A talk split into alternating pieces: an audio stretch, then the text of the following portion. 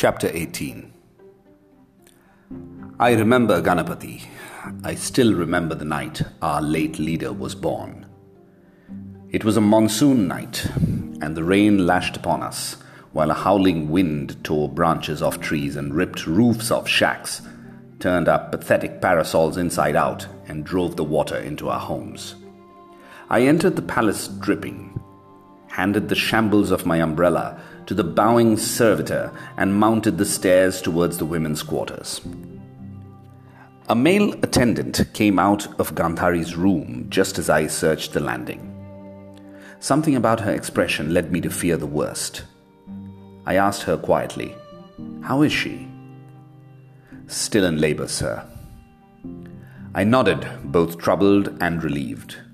Still in labor, but it had been 24 hours already. Time enough for me to receive the news and make my way through the mounting rage of storm to the palace. And still she lay there, Gandhari the grim, lay there and sweated and suffered. I had a vision of that small, frail, delicately proportioned body, stretched out and arched in the most grotesque of contortions, as a hundred lustily bawling sons fought their way out of her half open womb.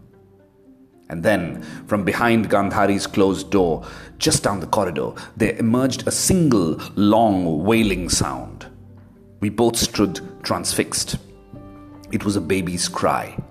And yet, it was more than that. It was a rare, sharp, higher pitched cry like that of a donkey in heat, as it echoed around the house, a sound started up outside as if in response, a weird animal moan, and then the sounds grew as donkeys brayed in the distance, mares neighed in their pens, jackals howled in the forests, and through the cacophony we heard the beating of wings at the windows, the caw caw cawing of a cackle of crows, and the penetrating through the shadows, the piercing shriek of the hooded vultures circling above the palace of Hastinapur.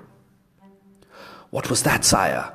The woman servant asked, fear writ large on her face. Dhritarashtra's heir has been born, I said. I was right, for when the doctor emerged from Gandhari's room, he was ashen with the strain. It had been the most difficult delivery of his life, he said, and it had taken a terrible toll on the brave young mother. She had survived, but she could never have children again.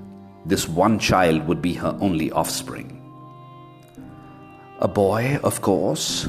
Dhritarashtra, anxiously leaning on a cane, his dapper features strained with anticipation, asked the doctor. For weeks, the midwife had said that all signs pointed to a male heir the shape of Gandhari's breasts in the eighth month, the sling of her uterus in the ninth. How is he?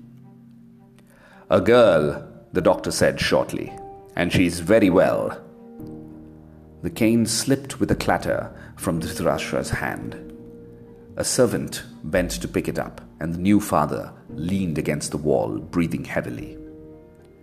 I slipped quietly into the room and shut the door behind me. It is I, my child, I said. I have come a long way to congratulate you. A girl! Gandhari's head was sunk into her pillow, and the beads of perspiration had yet to dry on her face. She had refused to take off her blindfold even to see her own infant, and it clung wetly to her closed eyelids. Her customary grimness was accentuated by a startling pallor, as if all the blood had drained out of her in the delivery. Is that all I have to show, uncle, for the hundred sons you once promised me? I looked at her, pity overwhelming the admiration I had always felt for this spirited woman.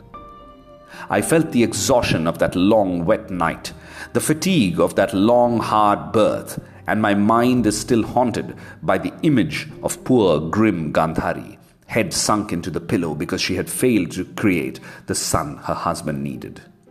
History, Ganapati, is full of savage ironies.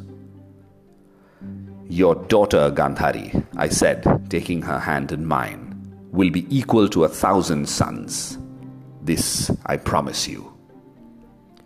I could not see into those closed eyes. I knew she did not believe me. Nor would she have believed what destiny had in store for her painfully wrought child. Gandhari would not live to know it, but her somber eyed daughter, Priya Duryodhani, would grow up one day to rule all of India.